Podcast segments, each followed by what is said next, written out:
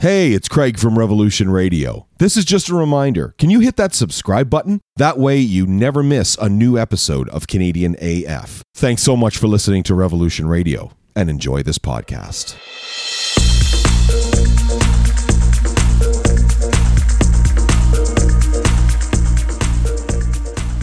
We had our glow sticks happening during that intro. Man, that was so much fun. Uh, Craig G hanging out with you here. This is Canadian AF, Canadian as fuck, this program that we do each and every Monday night, 10 p.m. Eastern Standard Time on, of course, our radio station, which is called Revolution Radio Canada.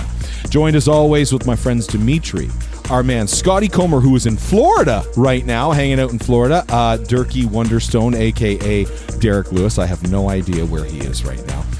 Our man Jonny Dovercourt has joined us one more time in the studio. Yes, Woo-hoo-hoo! Jonny Dovercourt, thanks so much for joining us again, my friend. We greatly appreciate it. And you have a report uh, which is very, very important. We are going to uh, talk to you about. We've got a lot of stuff to talk to you about as far as this guy goes. It's a fantastic piece, and I'm actually going to pull it up on the screen. Oh, sounds like uh, our man Derek might be having some uh, issues. Anyway, uh, let's get our man uh, Dimitri, please, if you wouldn't mind, a land acknowledgement. Canadian as fuck would like to begin by acknowledging the Indigenous peoples of all the lands that we are on today. While we meet tonight on a virtual platform, we would like to take a moment to acknowledge the importance of the lands we call home. We do this to reaffirm our commitment and responsibility in improving relationships between nations, to improving our own understanding of local Indigenous peoples and cultures, and to try to move forward in a spirit of reconciliation and con- collaboration. Brother, thank you so much for doing that. As always, we greatly appreciate it. Um, we are going to be talking about this thing, which I am pulling up in PDF form here. It's just taken a quick second because apparently Google isn't fast or anything. Uh, we're going to be talking about this guy right here, and it's that. Does everybody see that? Can everyone see that? Oh, this is this is way less fun when you shared the other thing. I, it feels like you're in school. When it covered people. Oh, oh, I'm I'm not down with learning. Fuck this shit. I pulled this. I pulled this thing up to prepare for this. The uh, last time we were going to do this, and it was like ninety-five pages. like in for penny, in for penny. I did it. I did it all, but it was like, what did I get into? Wow, thanks for reading the whole thing. You could have just yeah. read the executive summary. That's why there's the six pages at the beginning. See, I didn't know. I didn't know if I was allowed, being that I'm not an executive of anything. Oh, yeah. So touche. I, like I felt like a poser. Yeah. also, Comer didn't really go to school, so he doesn't know that essays are usually written where you have everything at the beginning, and then there's a bunch of bullshit in the middle, and then a sum up in the end. Well, I, I, was I was homeschooled, so I was just told what a good I know good with a belt I was. Yeah, yeah. Homeschooled with a belt. Yes. So Excellent. so anyway, so why don't we Dimitri doesn't here? like it when I'm rambunctious, so I'm going to rope it in. Yeah, no, uh, it's okay. No, never, never, never, never rope it in. Actually, we we love it when you don't. So. I'm in the matrix. The last time our man Jonny Dovercourt was here, we were talking about is everybody ready? I know the boys are ready to duck on either side. This book right there called Any Night of the Week. Uh, Jonny Dovercourt, uh, DIY History of Toronto's Music Scene, 1957 to 2001. It is a fantastic read, and if you don't have it, make sure that you get yourself a copy of that book right there. And um, just so you Dimitri's know, lost in his it's, it's that right. He's doing the Macarena behind the book. What's he yeah. doing? so we chatted with our man uh, Jonny literally just over a year ago, right here on this very little program called Canadian AF, when we joined our friends at uh, Crier Media uh, to uh, essentially put our podcast out there. Jonny Dovercourt's episode was the very first episode we did with Crier, so uh, we're so happy to have our man Jonny back. John, could you do us a favor and just kind of wondering if you could you could fill us in you. if you could fill us in, Derek? I swear to God You said you were going to fucking rope it in. Okay, Can so mute rope? Then it you in. said don't. We can Then you actually. said not to. You're right. I To be fair, yes. I absolutely did. Okay, He feels so- like he's back in school. He can't help it. that's right. Exactly. Um, Do the old I'm artificial wondering if you'd be able to, if you could talk about the essentially the beginnings of this paper. How did this report kind of come to be? Well, I thought about doing a follow up to Any Night of the Week. Originally, the I, and originally Any Night of the Week was going to be two books. So it was going to be one big fat book. I ended up cutting it in half. Uh, then it came out at the start of the pandemic, and then I decided I didn't want to do another book because it took it took so long to write that book that I didn't want to spend another four years covering you know 2001 to the pandemic because really we would, wouldn't know how the story would end. And I, I decided I wanted to do something that was more fu- uh, forward looking, like future looking. And I was actually considering going back to school, having one of those, you know, existential crises we were all having in the early pandemic. Like, what am I doing with my life? All the venues are shut down. I'm a concert promoter. Um, and I've I've felt that way since literally 1992. So I, I hear you. so I, I, about 10 years ago or so, I, I, I was invited to work on a, a report for the, the city of Toronto called From the Ground Up, which is actually pretty early study, study about the Toronto's Toronto's cultural sector. And it led up to the first culture plan, which I think came out a year or two later. And I met this great, this really cool guy who's a sociologist from UT called Dan Silver. And he'd actually worked on uh, so, like one of the first uh, reports that was that had the term music music city in it. He's actually from the states originally, and he wrote this Chicago or co-authored this Chicago music city study, and then he moved to Toronto, became a sociology prof, and so I was chatting with him, and he said like, "Now I don't go back to school. Like you have enough experience." He said, "If you want to if you want to study something about music venues, let's do something together." So I was like, "Okay." So I got some some funding from some grants. He brought in his time as a professor, and uh, and was also able to recruit some students. So we had this idea to do this. Uh, Re- this research project looking into the future of live music spaces. It started in, as a Toronto thing, and then because because of some of the grants we got, it actually became an Ontario wide study. Yeah. Um, so it was really cool. It was like I brought my sort of journalistic flair to, to the table. Dan brought this really hardcore academic um, data analysis side of things.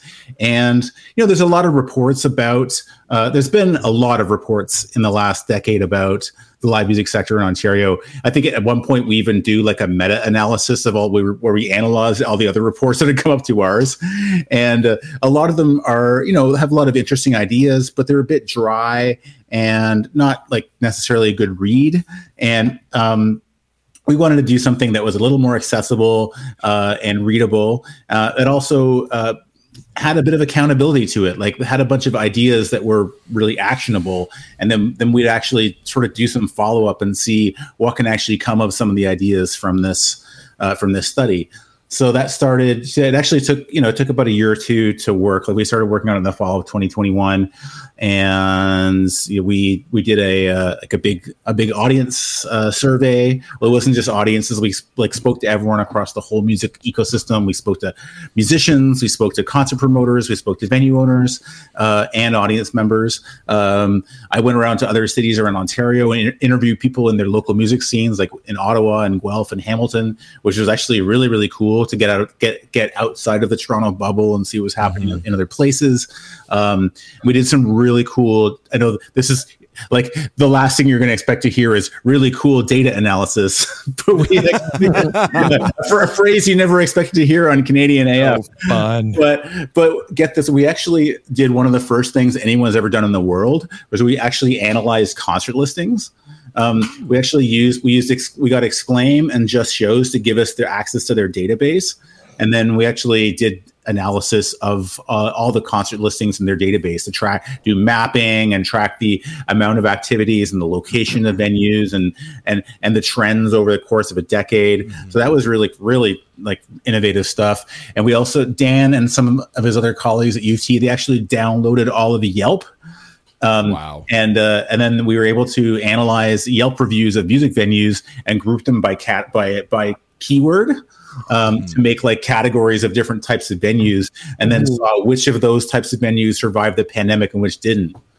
Yeah. So, so there was some really really cool stuff, and then we you know we did a lot of thinking and a lot of um, a lot of talking. and like, okay, well, what we've it's pretty clear what the problem is in live music, and the, we summed it up as market misalignment, which is basically like audiences think they're paying too much for concert tickets, artists think they're not getting paid enough, and venue operators are seeing their costs go up consist- consistently. So basically, like the Yeah. economy for live music is basically broken, uh, especially at the like the DIY emerging grassroots level.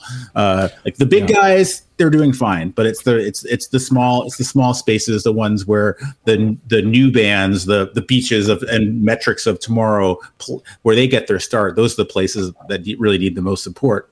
And it's really So it's then- really detrimental there then. Yeah. Like, Pardon it's me? It's really detrimental then, like all all those sections that that that you're talking about that are missing for like all the all the lesser known people. That's like that like could possibly be devastating. Yeah, in the exactly. few years.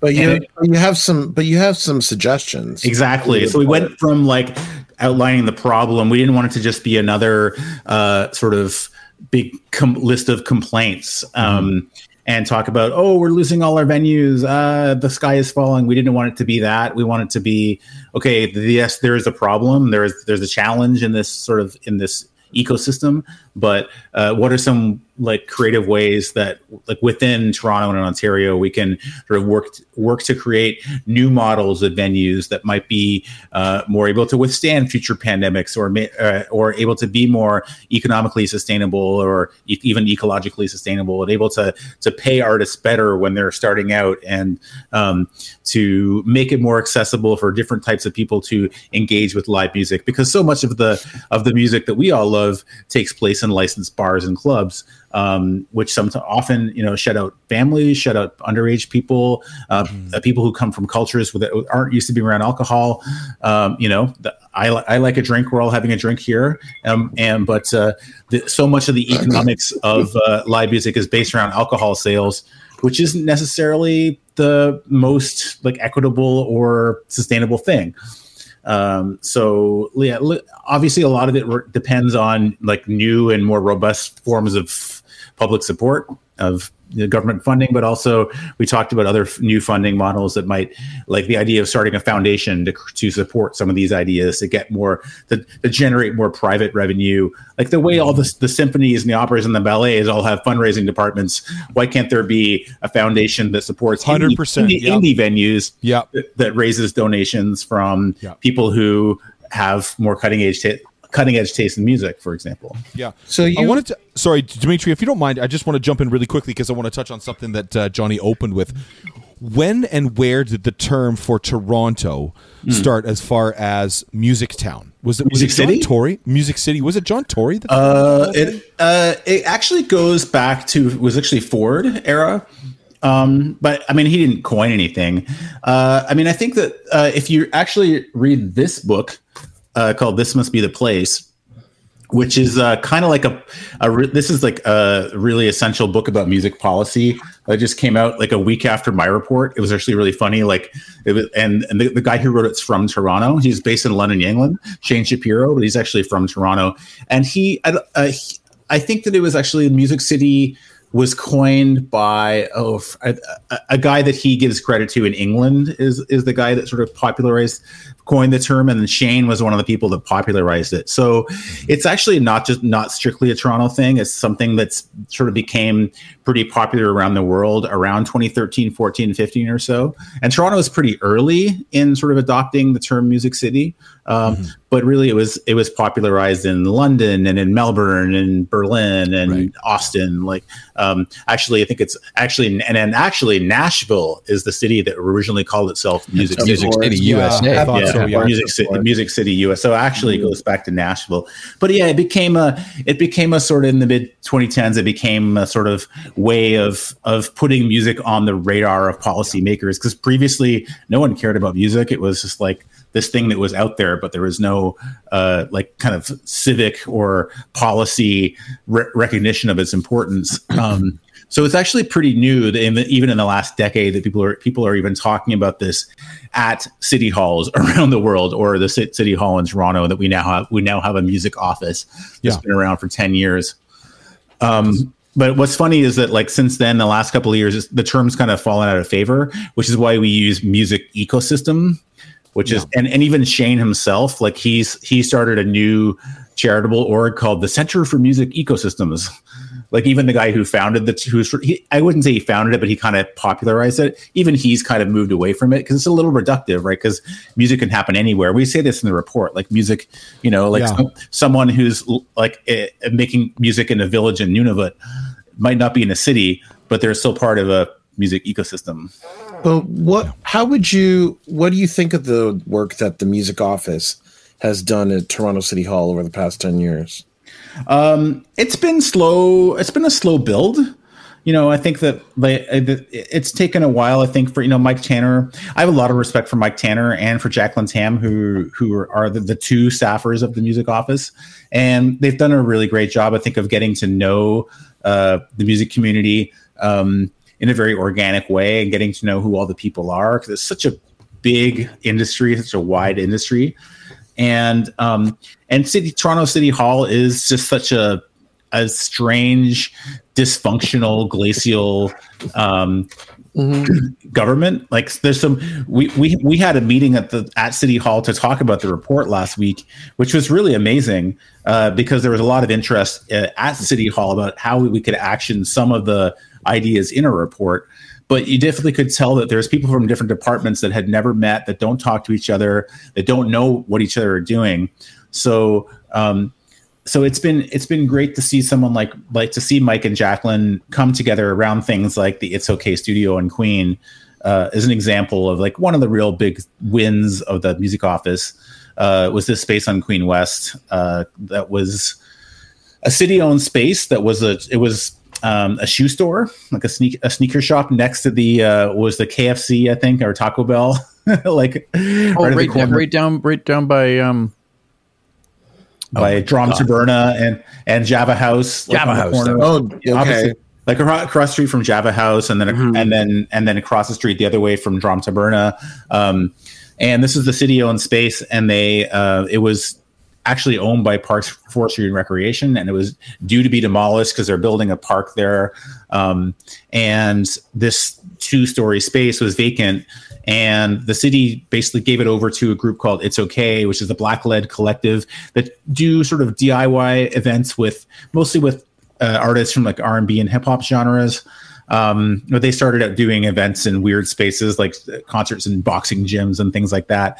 So so they were gi- they were given access to this space to uh, at well below market rent to, to run it for two years before this building gets demolished.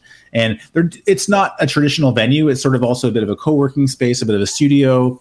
Um, so you know they have like they only have sort of public events on a semi-regular basis, um, but it's a really inter- exciting template for potentially the city uh, really getting in, involved in actually making more space for um, for people from the community for DIY groups to to to run their own spaces.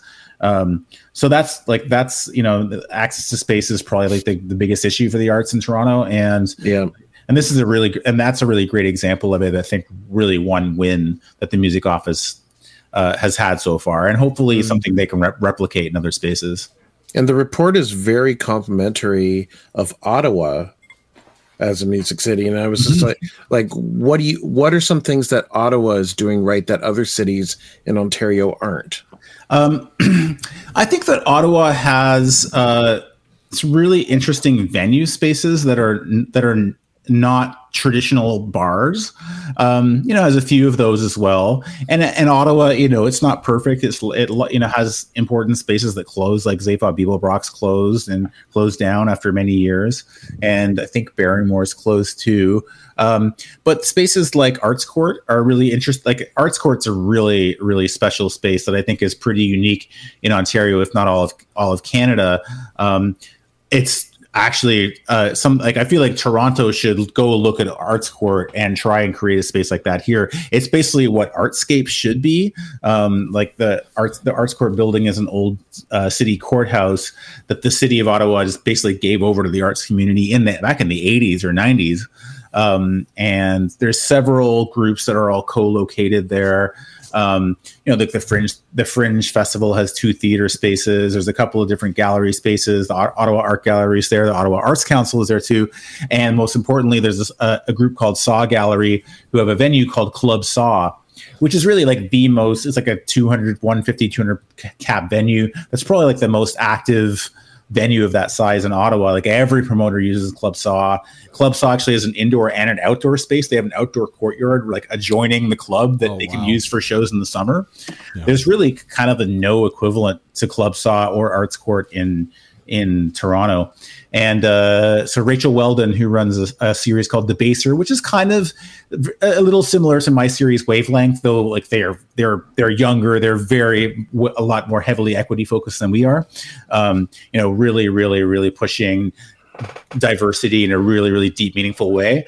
Um, and the, the Baser was started by Rachel Weldon, who became the music programmer at SAW.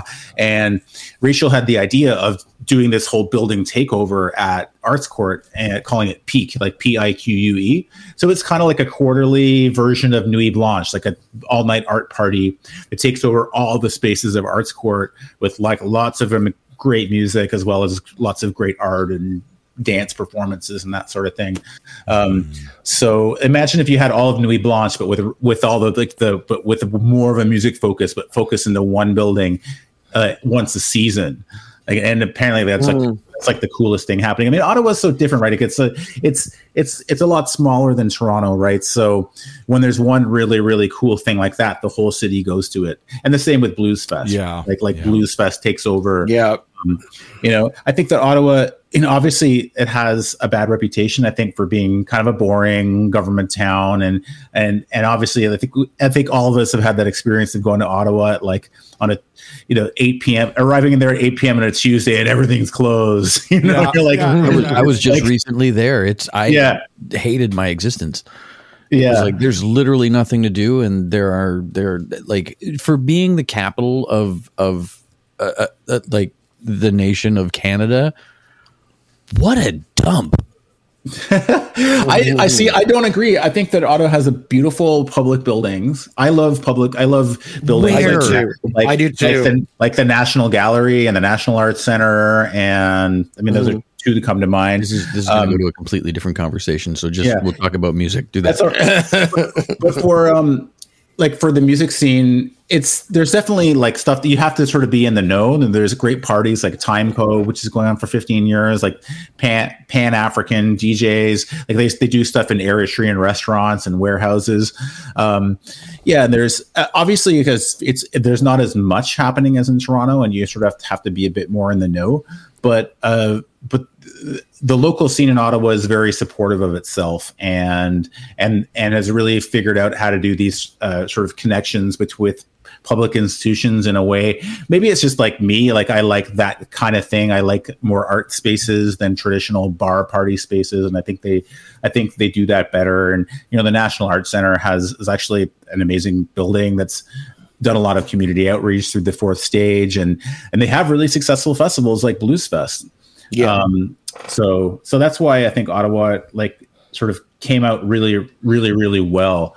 Um, yeah, and OMIC is really great too. Like the uh, Ottawa Music Industry Coalition um, is a really example. Like there's no kind of t- Toronto equivalent of of that. It's like uh, um, not really a musicians union, but like a membership based musicians association that anyone who's a musician in Ottawa can join, and then you can have, have access to all these benefits. Like they have that, which is more of a sort of community based um, equivalent to like in Toronto, we have the Toronto Music Advisory Council, which I should disclosure I'm joining. I have my first meeting with them on Wednesday um, after 10 years. But you know, TMAC, the the Toronto version is actually within City Hall.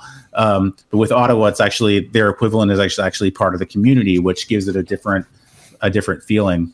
Anyway, Given given that Ottawa is, has a support for uh, sort of the budding scene, mhm.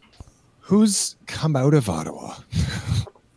exactly. Honestly, don't though, like it. I, I can't, I can't, I can't think of anything that that sort of spawned. Um, uh, the Halluci Nation or tribe called red uh, kathleen edwards um, like half two-thirds of the guys from Metz um, the drummer from the arcade fire uh, bruce cockburn um, I've, I've I've heard um I've heard Always always call themselves an Ottawa band. Oh, do you, yeah. Like, Yeah. I mean, unfortunately, is one of those things where people from Ottawa end up moving to Toronto or Montreal. I most of the time, you know, like, so, um, in my uh, Paul Anka, he's from Ottawa. He. Uh, ooh, Eight, eight, seconds, you know. But it's a, Um, Shotmaker, if, for anyone '90s hardcore band. There you Atlanta- go. Okay, Atlanta- shopmakers from Ottawa. There was a Alanis great Morissette. There was a great like uh, DIY hardcore post punk scene in the '90s, like Shotmaker, Okara, Kepler. I've, I've played some and good. I've, I've played some good punk shows in Ottawa. Yeah. Some good hardcore shows for Yeah. sure. yeah, No, no, no. We were we were talking about like the wooden the wooden stars. Oh, there you go. Uh, we're you were saying that there were there there's not a bunch of places um, for like emerging like younger younger people to play and maybe people that um, aren't used to being around alcohol and stuff. Um, now I've this guy.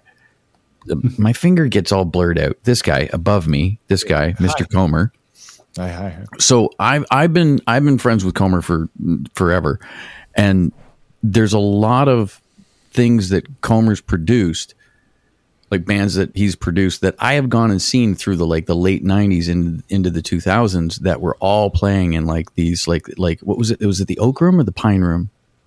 Pine Room and Oak. Pine Room, Pine Room, the the the Burlington Boys and Girls Club, the YMCA, the like all these places that I've seen. I've seen all these all ages shows for all these bands, and they're just in the they're- suburbs for sure. Yeah. in the mm-hmm. suburbs like it's it's happening and i'm like so like my brain is like like i didn't even i, I honestly i didn't even think of it and reading reading your paper i was like i was I'm, I'm like thinking back and i'm like you know what there there there is absolutely nowhere in when toronto was the last time? When was the last time we played a, a all ages show? It's you crazy. just It played an all happens. ages I did for the first time, I swear, in 15 years, and that was Yeah. in London at the Palasad, which is bowling alley. But Scotty, yeah, what's your band called, Scotty? uh, the Scary Loud. Oh, okay, cool. Is it punk like punk rock? Uh, it's sort of like um, uh, like Weezer, kind of power pop, that Oh, kind fun. of thing. Yeah. And then I was in a hardcore band called Twin Rivals that played a bunch too. Oh, yeah. just a straight like beat down hardcore band. Um, but yeah, I think in Toronto it was the closing of the Big Bop. That was kind of the that was the, the the pipeline for all ages shows, at least Yeah. downtown, right? Good call, Um, And I think like what when that closed, that sort of pipeline for teen bands from around the GTA to come to the, into the city and play was really sort of closed down. And I guess like the guy who was booking it, I think he went on to open the Rock Pile, um, which is out in Okay. Etobicoke. I Right, think yeah. I think that I mean that's a little sort of out of my sphere of influence. but I think they still I think- Cloverdale Mall area. Yeah. yeah, I think they do all ages all ages. they ages do shows. they do all Yeah. ages shows it's a pain in the ass to get to Exactly, it is a pain in the, for those for those of us who live downtown. So yeah, that's um, it is it is definitely a a void, right? In terms of uh, like there's I for I don't know how many teenagers play in bands like these days. I mean, they you know for those who make music, there may be more urge to you know to to get into hip hop or DJing or it's rap- ha- it's resurging. These things are cyc- Resurging. Yeah. cyclical, right? So it's it's back to you know kids are into rock Yeah. again. It seems we were like. just we were just talking to the, talking with Craig about this uh, a couple episodes back about the the the reemergence of of like kids wanting to actually hold an instrument. Yeah, it's, ex- and- it's expensive, but also all these things always come back, right? It's I mean, always listen, around. I've I've looked at it this way. My daughter uh, goes to School of Rock and Mm-hmm. here in Markham, and she abs- she's literally like putting on her boots, and she's my daughter's a little goth, right? So she's just wonderful. Her like she right now on her ceiling, she's got Chino from the Deftones and Peter Murphy. Nice. Right, are That's what goth crushes, children want to hear. She's just right great. exactly She's so it's just she's so she's like she's absolutely like throwing on her boots and running out the door to go to school of rock because she's so excited to strap on her guitar and play with a band where at first she was really hesitant about it and i was like look your daddy's a musician i can tell you there's nothing like getting in with a group of musicians and playing music together and kind of you know coming to this one place it's like you know a bunch of guys running onto a lacrosse court right scotty or uh or you know a, a hockey rink or something like that so it's just the camaraderie that you Can't that you get run on a hockey get, you rink. know, that you get from You're gonna thanks smack your derek head. thanks thanks Right? thank you so much as always for That- that's not the point, yeah Derek. thanks Oh, um sorry. so I had a couple of I had a couple of points that I, I wanted to bring up with um with Jonny and hopefully um Derek won't trounce on them. Trounce. So the first one the first one that I actually did want to ask you. yes. Uh, one of the things that I loved about the report was the traveling stage that you have. Mm-hmm. Okay. The, sta- the stage truck. So I think that's just a wonderful, wonderful, wonderful idea. There was Good I for was all ages, with- too, yeah. I was talking, Exactly. yeah, all, all ages, hundred percent. I was talking with Derek too about this a little while ago.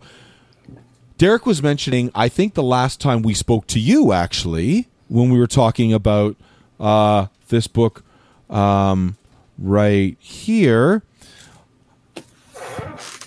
There we go. so, uh, Derek was saying there's a stage at High Park. right? So there's um there's a stage at high park. There's a stage i believe there's one around. There's a um hockey rink and a and a uh, uh, We have a like bandstand. playground and we have a stuff like bandstand in like- Kew Gardens. almost but, yeah, al- yeah exactly a bandstand. And there's almost that kind of thing too where it's like i think it's um it's almost like the varsity stadium with the like with the seats that kind of go up and you know And- like sort of from the from the deck. It's around um i think bathurst and um college i think around the hospital There's down, a bunch down, of- down, down by the skate park there. yeah i think so yeah i think there's a stage down there yeah There's a whole bunch of like underused band shells and amphitheaters all around the city. I know there's an And, open um, space uh, down in. Uh, sorry, I didn't mean to walk over you there. No, I'm sorry. okay. I'm just thinking about places that there are, and I've played a think few. out loud. Go for it. Uh, I know there's one in. I know there's one in Dufferin Grove. Um, it's not a bandstand, but it's a. It's it, there's a large open space that has been used as a bandstand. there. Yeah.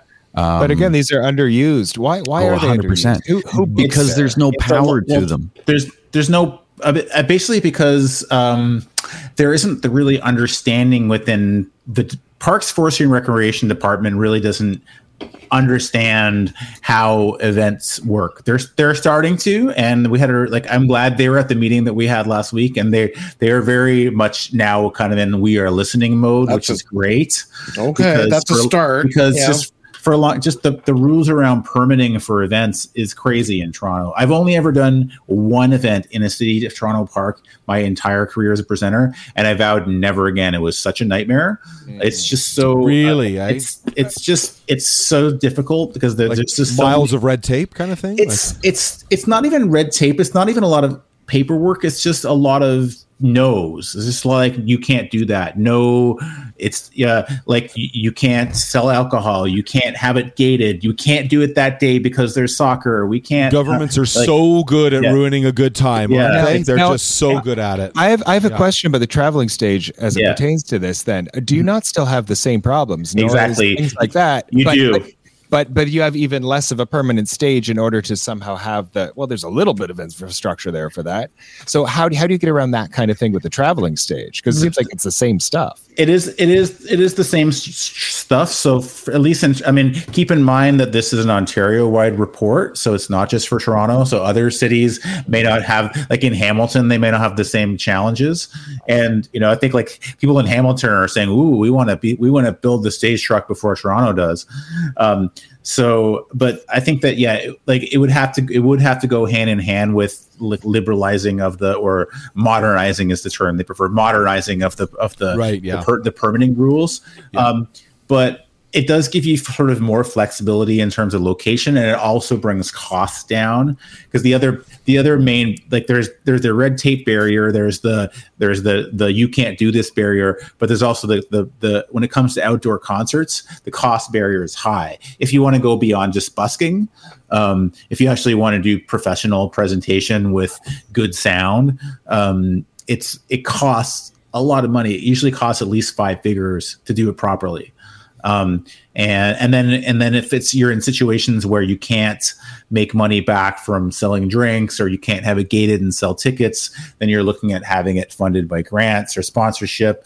Um, anything you can do to bring your costs down, like the the the stage truck is like half the cost of renting a, a, a stage line or one of these big professional stages, or Sure. bring bring in all your stuff. Like with Wavelength, we used to like save save money just by renting stuff from five different suppliers and building our own thing, and we'd save money, but it cost a lot more, took up a lot more time, um, and uh, and sweat equity to, to do outdoor stuff. So I think it's the idea of of a making it cheaper on top, you know, in tandem with modernizing the bylaws.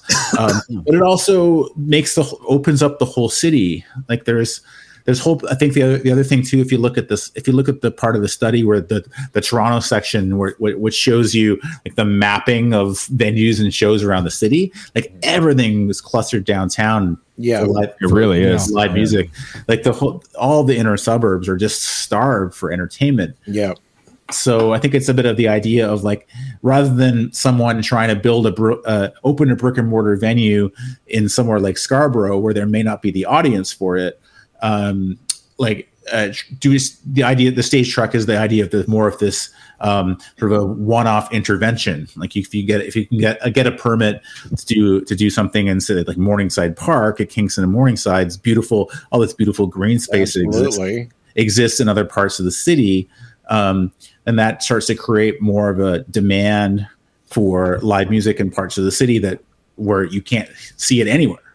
Okay, so initially with the with the roving sta- roaming stage, I sort of thought it was a little more impromptu, but it just it can't quite be because of things like that. But I mean, but, it, it could be it could be in private space, right? It could be like um, it doesn't like pu- public parks aren't the only place where it can go, right? You, can, you could roll it up in a parking lot. You could Roll um, up on a beach like you have a picture of it, like, Maybe like street you know, festival like- shutdowns. You- exactly. And- yeah. yeah, street and it's great for it'll be it, it would be great for street festivals because they spend a lot of money on staging and um, it's- even it's- just private private property, like someone's someone's you know giant land outside of the city, that kind of thing. yeah, exactly. There's Mm-hmm. there's so there's so Like much my potential brother's for it. place. So you had Right. another suggestion about a cultural land trust. Yes, land Would you- trust. Would you be able to tell us about the cultural land trust? Okay, well, the Cultural Land Trust is building on this, and then we're going to get really because Derek, we're really going to go back to school here, and I mean, I, I, Derek's I- like, no. I got to get more beer. I may get some details wrong, but hopefully no one Just fact like high school. me. But uh, so the com- community land trust is a is basically uh, is very much a thing in affordable housing circles. Uh, very much like a community community land trust actually goes back to the 60s. There's like a um, an African American founded like uh, innovate innovation for um, people who farmers who wanted to own their own land collectively um, and it's basically that it's basically the idea of collective ownership of land and buildings um, so that uh, if you if say if you rent a, a, an apartment on a community land trust your rent will be locked in for perpetuity. You don't have any fear of getting evicted. Um, it's it's wonderful right? It's like it's it's Yeah. it really is this wonderful way of um, of fighting against the capitalization of of housing and uh, I won't get too much into the mechanics of how it works. But basically, it's a nonprofit. It, it's set up as, as a nonprofit trust that's it has sort of community membership, some government membership, some resident membership. Um, and then the idea is you take that and you apply that to a building with a cultural purpose. Um, and and this is still very very new. Like the cultural land trust is there's only a handful of them around the world. Um, but basically, if you apply it from the thinking of a music venue, um, like the the biggest thing that we, we we hear about all these venues closing, right? And like ninety percent of the of the time, it's because they've had their So rent. depressing. They've either had their rent raised or they're they're getting a reno demo evicted to make way for a tower. Yes. Yeah. Um, so the idea of the cultural land trust is a like is a long term protection from from the rental market. So um, if you're if you were renting uh, a space in a cultural land trust, uh, you would not have that worry that that worry looming over your head of you know when when am I going to get kicked out for a KFC or a condo? Are you are you glad that you didn't go back to school? uh, uh, yes and no. Uh, like right, I mean, like I I love the independence that I have uh, right right now, and um, you know I think that the academic environment is kind of a, uh, you know it can be a bit of a a, a, a stressful place. I think right now. Um, Yeah. for, for, for, for many reasons. Um, I think that, uh, yeah, in terms of like what I'm going to do next, like I think it would either be probably starting a foundation, starting the foundation that I outlined in the report, or Yeah. working for a city. Um, I think that and then you uh, and then you own and then you joined that music advisory uh, council, right? Yeah. Or- that well, that's, so that's like volunteer. That's volunteer though. okay, well, okay, but see, cool. School would have cost you money, you know. School would have cost me money. Exactly. I want to get paid. I, school would have cost me. That was my. That was my metric. Uh, That was my. That was my calculus. You know, I was like, Mhm. I, I, I don't want to have to pay to end up doing what I'm already doing. Um, Mhm. Yeah. or so. yeah, exactly. Yeah. So you, so you've so obviously you've sat down at City Hall or you've presented Yeah. at City Hall. Uh, have you done a similar thing with the Ontario government? Mm, no, that would be great. That's uh, that would be next on the list. But assembling that list of stakeholders is going to be a bit of a challenge. I'd, I'm open to suggestions on who to talk to. But the Ford government, like they, they, they, Not that fucking dickhead. they don't they don't want to. I mean, they do. The thing is, like everyone likes music, right? And with the Ontario Place debacle, like they definitely need some good PR. So, um, like I would be open to it for for sure. Um, I think I think it should happen absolutely, Yeah, hundred percent. Because I think, you know, we talking about just venues kind of all over the place. One of the things that I missed being a, a musician and a DJ in the '90s and the 2000s, there was a great club, uh, perfect example.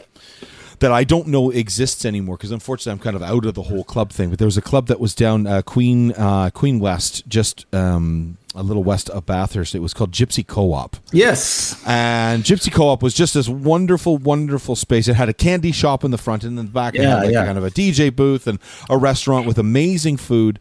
And up t- upstairs, no, it's not there anymore. Unfortunately, it was owned by uh, uh, the great DJ Gio, Gio Cristiano, and uh, and a few other people. Um, and upstairs, they had a, a, a just a live venue with a very small stage, but an unbelievable sound system. It was called the Hooch. And the Hooch used to have this band every Tuesday night with my old buddy Randy Cook, who's just a, a phenomenal uh, Canadian drummer who's down in LA now. Uh, it used to be called King Brand Valium, and they used to play every every Tuesday night at the Hooch. They would do essentially live house music. I'm wondering with the state of of clubs these days, like do you think we would ever see anything like what we saw back in the days of like a Queen Street West or uh like uh even even bigger the entertainment district where there's like 30 30 nightclubs in the, in the space of like eight city blocks like do you think that could ever happen again maybe not in Toronto but but elsewhere That's a good question. You know, I think that um, I think it's possible. I think that like Toronto is just getting so spread out, and and those uh, sort of affordable places are just becoming more and more far flung. So um, I think that you know, like it might have to be the kind of thing that's uh, like less organic and maybe more intentional. Like maybe like maybe someone picks a street, like picks this, you know, Gear, Yeah. Gear, like Geary Avenue is already Yeah, exactly. ha- hap- Geary, Geary has already happened, but like what would be the, what would the next Geary Avenue be like? Um, there's actually this street that I have my eye on that's up north of the junction. That's called I think it's called McCormack.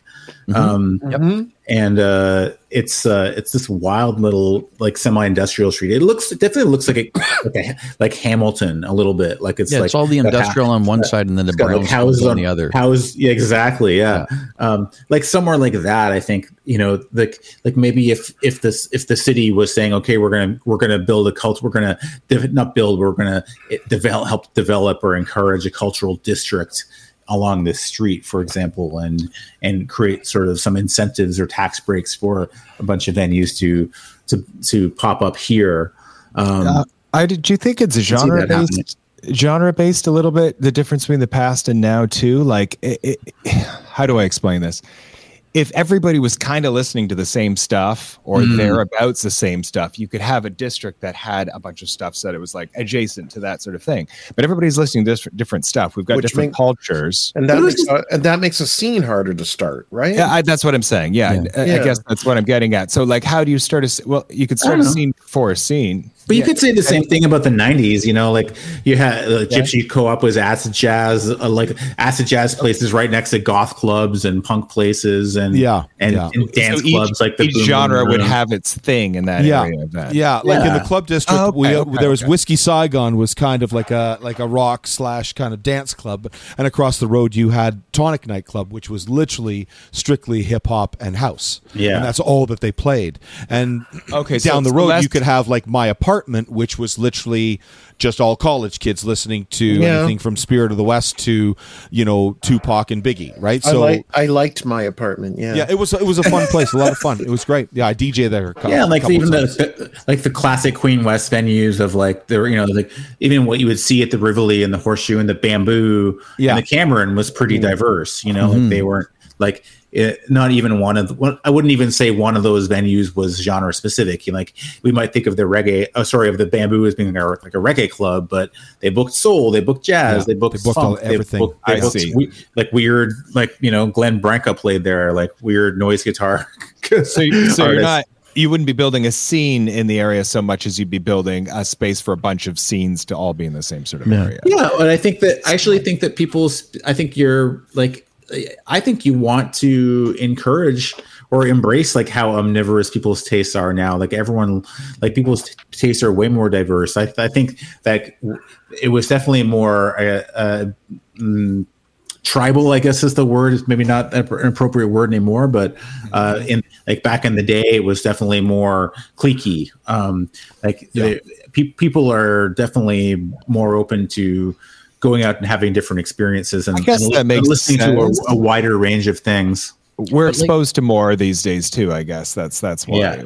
Okay. But do yeah, you think that the? Do, but do you think that like it all goes back, or a lot of this goes back to the late '90s when Shawn Fanning created file sharing through Napster, and we've we've had dec- a couple decades after that where Yeah. basically recorded music has gotten devalued, completely Mhm. devalued yeah and um, so therefore so therefore like you you like you talk about this, that in this report there's a disconnect between the audience and like they they think oh music is going to see live music is so expensive yeah and then and then but then you have like i need but then you have musicians say i need to play live in order to make any type of money because Yeah. because i'm not because spotify is paying me nothing you know and um and yeah like it's all on playing live and selling merch which is part of the live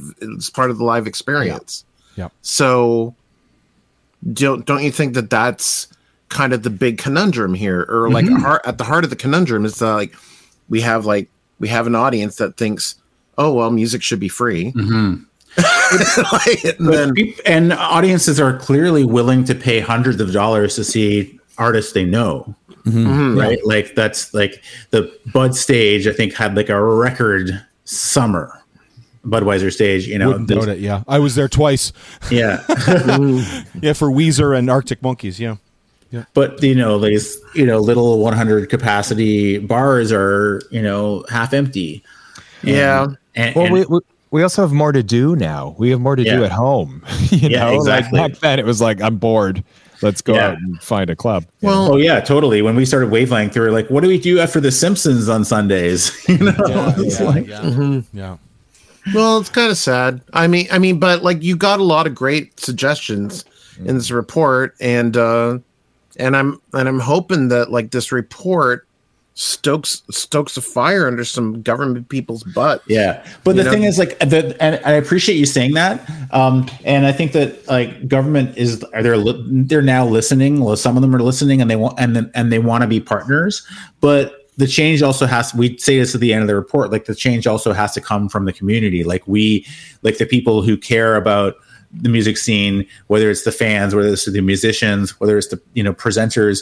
We also like ha- like the change has to come from from us being more entrepreneurial and more supportive, like through philanthropic donations and whether it's voting for, voting with your dollars or donating to organizations that are supporting the cause, supporting what you want to see happen within the music community. Like the government can't do everything for us. Like they can't wipe our they can't wipe our butts. It's basically Right, yeah, like, yeah, yeah. you know what I mean? Like they're they're they're they're they're there to they're they they have they're they should be there to help us Yeah. not not stand in our way but they're not the the governments aren't going to fix the music scene for us. Okay, Derek, definitely sorry. not. Definitely not wipe our butt. So I've got, uh, I've got I actually I have a question for Derek in in just a second, but I know Derek's got uh, got something here. Which one is Say- Derek? That would be that. Would, it's the guy with the beard, Yep. Oh, isn't it? Is it I that see guy? his name there. No, Go. Come on, come okay, on, come on, it's my turn. Um, so, so up, That's my fault. Yeah, shut up, Comer. Um, upon like, so with with reading with reading your report, Jonny.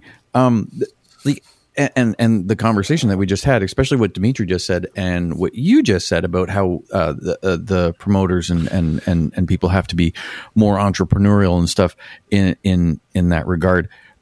I, I think because back in the 80s and back in the 90s because we're that old um, and into the 2000s there was like we we had queen street right? Yes. like spe- speaking specifically of toronto okay so we had we had queen street we had dundas we had college Yes. we had Richmond. We had Richmond too. And Richmond, yeah. yeah Rich, richmond was more like richmond was a lot of like like dance club kind of Yeah, that was yeah, it was like that was it was starting different it was different too, yeah. it was there Where, are you- where are you going with this, Derek? where, I, where, I'm- want to. where I'm going where I'm going I with want to this know where is- you're going with this. is is um those people that that own those own those venues and own those buildings prior Yeah, yeah. right there there it's a lot of older people they were a lot of older people those Yeah. people don't exist anymore and the people that have taken over those buildings are looking at dollar figures from big companies rather than looking at what their predecessors looked at where they had the venues and they had the music. And because the music means people are going to come. People are going to spend money. People are going to buy beer. People are going to buy burgers right? Mm-hmm. So that put asses in seats. You don't have the same mentality anymore right? Because big Sure. box stores are like a guaranteed income right if le chateau puts in and knocks out three stores and builds a superstore you're guaranteed income for x amount of years But that's also because the Le Chateaus are the only, only ones that can afford the rent. Yeah, Like, that's- exactly. That's the, that's the thing. Like the rent has just gone up so That- much. that's what i mean right like On- because on those, those- venues have changed streets. hands like yeah. that's the that's that's that's why those those, those streets aren't aren't what they used to, especially Queen West. Like Yeah. I really am more reason that, like that strip of Queen West between Bathurst and the and the park and Trinity Bellwoods was the coolest place in Yeah. 1994. And 100%. now it, there's nothing there unless you want to go buy sunglasses. But Like, the reason it was the coolest strip in on the in the city was because of the music venues that were there, because Yeah. of the people that came there, because of the money that went through the place. That's why those places were mm, so huge. Yeah. That's why those places are so sought after, and that's why they come in and ruin the fuck out of it. Yeah, and that is the that's the cycle of gentrification, right? It's like it it it's it, it, always sucks for the artists, the ones who develop these areas, make them a you know turn them around. Like it's usually artists or you know artists entrepreneurs who open venues in areas that are cheap mm-hmm. because they they're like, hey, I can get uh, for the same amount of money, I can get a bigger space to have more get in more people, make Yeah. more money, as long as people are willing to take their risks to go a little bit further. Yeah, that's Like what they that. did in the New York in the 1970s. They started Right. going to places like the Bronx and Yeah. you know, Look outside at, York, Manhattan. look at Yorkville. Tell me, tell me what you see about McCormack because I live there. You mentioned that McCormack, that area. I, that's actually where my house is. Really, on that street. Uh, I'm on uh, Cayuga, which is just like two north of that. Like, I, I just want to make sure we're talking about the same area, like just like north of St. Clair and Keele, right? Yes, exactly. Yeah, right Uh, north. Uh, yeah, I just when well in the summer I went to this the, that Department of Civilian Dance had their big event there with the in one of the warehouse spaces on the south side of the street Yeah, yeah. where there was you know it's just I hadn't been to an event like that in Toronto in so long where it was a big warehouse that was right of, across from that school. Right there's there's yeah there's a school across the street there's events there. Yeah, okay. Yeah, uh, I don't know what's happening with it now. I heard that maybe that might not be a space anymore, but um, but yeah, it was it was very like just uh, it felt very what's the word I'm looking for? Just kind of lawless in a good way, you know, like just like there was an outdoor. They had an outdoor patio, and they had a and uh, they had a Yeah, school a school there's bus with art installation. There's junkyards right next to it, but it's also Yeah. in my neighborhood. Yeah, which is just such a strange thing. Does this get Yeah, around your the house thing is Derek weird. talked-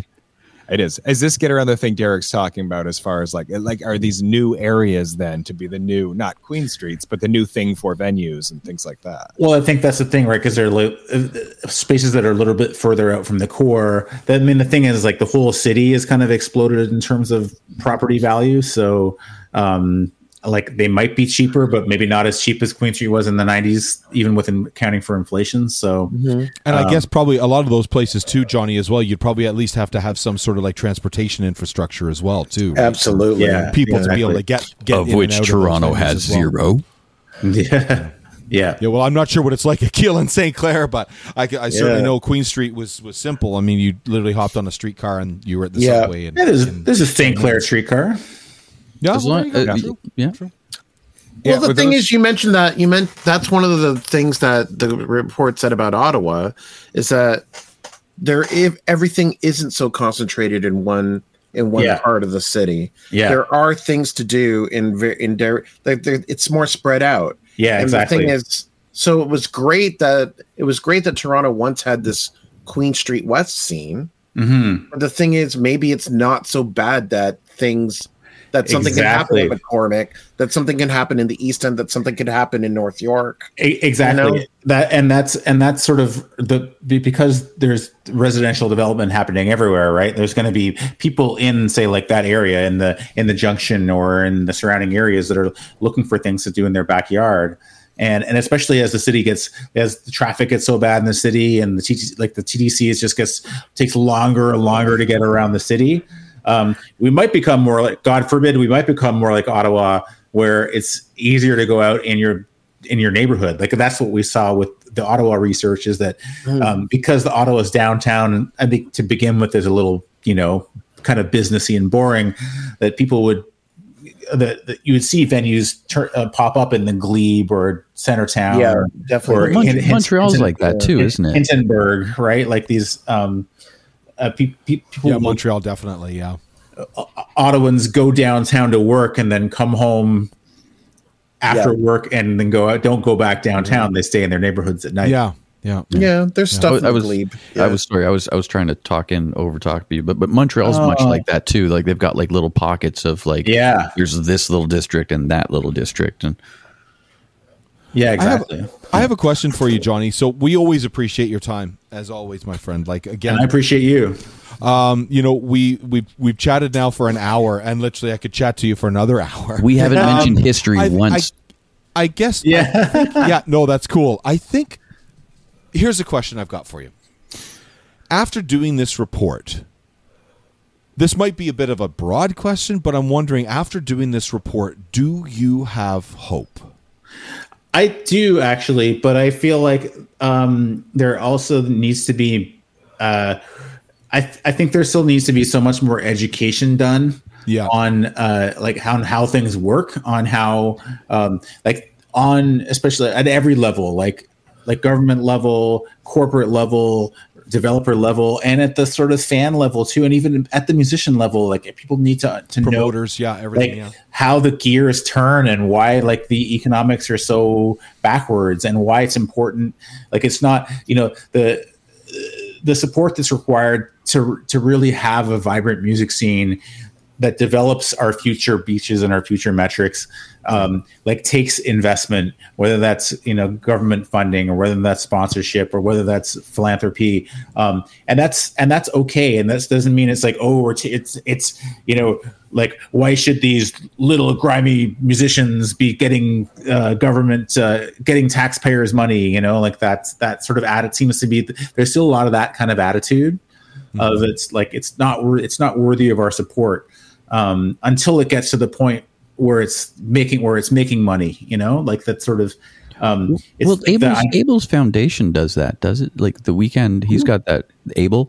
Um, Oh, the yeah. Weeknd, he's got that. He's got that foundation down to, in in Toronto, down in Toronto, where he's like it's it's a full arts building where he talks about from the high ups to the the DIY kind of stuff. He's, he's Yeah. and it's it's. Um, I can't remember the name of it to save my life at the moment. Yeah, we and we, we need more people like that. We need more pop stars with a conscience, like like Yeah. like the Weeknd, and and for people to listen to him. So I I am optimistic because I think that there's uh, like obviously like this report really struck a nerve. Like people really responded to it. I had Yeah, I we- had tons of media, tons of conversations. I've had like the two weeks after it came out, like my days were packed with coffee meetings. Everyone wanted Excellent. to talk to me. That was re- Great. that was really nice, and I do, I do really feel optimistic about what can happen next. But, So I what also- can- but then it's also still so much work to do, you know. So I feel a little like, Yeah. oh my gosh, there's still so much to do to, get Oh, where we I wanted to get, you know. So what can we do? So I'm a I'm a music producer of, Yeah. of bands. I'm in a band, uh, you know, and I've put on shows. Like what what can we do to at- our level to help Mm. this? What happens from here? That's a great. That's a great question. Well, when when slash if we start the Ontario Space for, for Music Foundation, uh, you'll be you'll be hearing from us, and then there'll be lots of ways to get involved. Um, I think in like in in the short term, I think it's important to like participate in everything you see, like um, any sort of survey that the city puts out about about noise bylaws, about about the music scene, about the importance of the music sector. Take part in that.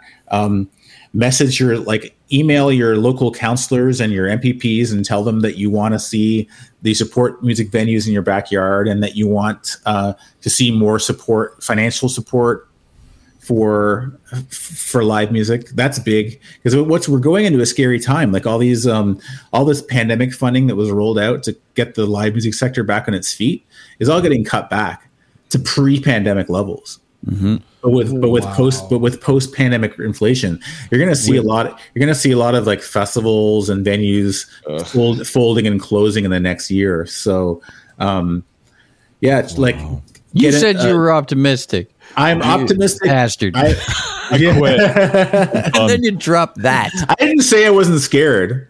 I'm optimistic, right. but I'm also scared. Okay. Optimism also ca- also has to come with a dose of realism too. I'm Yeah, sure. exactly. Reality, yeah, absolutely. it's not it's not binary right it's, you can be optimistic about uh, about like about change but also scared for the future right it's like Yeah. if it's because we're dealing we're dealing with big scary things all the time like climate change you have to be an optimist but also recognize that it's fucking scary you know That's Yeah, a hoax. and- it's and a be- hoax. and be willing to do the work. yeah exactly Right. Uh, guys, anybody have anything else I, before we? well, uh, thank well Gonorrhea. just to say I- just to say thank you, thank Derek, you. For, that was just thank you weird. again for your time. oh my pleasure Good Jonny- to see all, all you Honestly, guys we really we just love having you on the show. We really do. Just your your wealth of knowledge is You're super is smart, dude. Staggering. It's staggering in a lot of ways, but no, honestly, we really appreciate it because one of the Thank things that I love is when you're talking about all these things, you can see the passion that you have for it and the the love and the joy that clearly music brings you and and obviously brings everybody else here on this this panel. I think he's So on we really, ecstasy. you know- It might be. and Jonny, Jonny, I've got, I've got, uh, I've got some, I've got some ideas, and uh, I, I, I messaged, I messaged Comer while we were talking because you were talking about the, the, uh, the, the, the stage, and and I was like, I, I had, I have this idea, I have, I have this exact idea. Um, so I'm gonna get, I'm gonna get, uh, I have your, I have your email, so I'm just gonna get to uh, emailing you, and uh, I want to, I want to, I want to actually strike up a conversation about that, and uh, I want to see where I can help out and what I can do with that. Hell yeah let's do it i look forward to chatting about that derek Yeah, man. Awesome. Uh, Jonny Dovercourt is, of course, the author of this uh, wonderful book, which is right here. You'll be able to see it on screen. And, of course, the boys have to go on either side of it. Uh, Any Night of the Week by Jonny Dovercourt is available, and you can get it at your uh, favorite bookstore, online bookstore, wherever you get it. Got my copy. Dimitri has his copy. And of course, he's lost behind the book. I think I'm actually going to like put this up now once a show.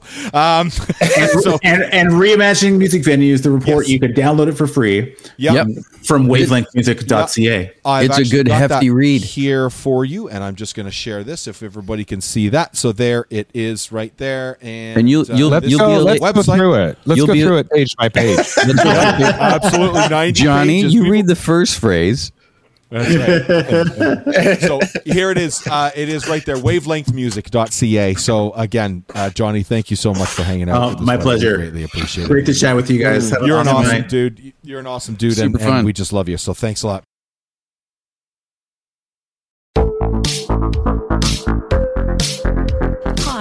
Connie. Thiessen, the host of Broadcast Dialogue, the podcast. We focus on Canada and the challenges facing Canadian radio and TV, as well as highlighting those moving the industry forward from podcasting and streaming to new broadcast tech.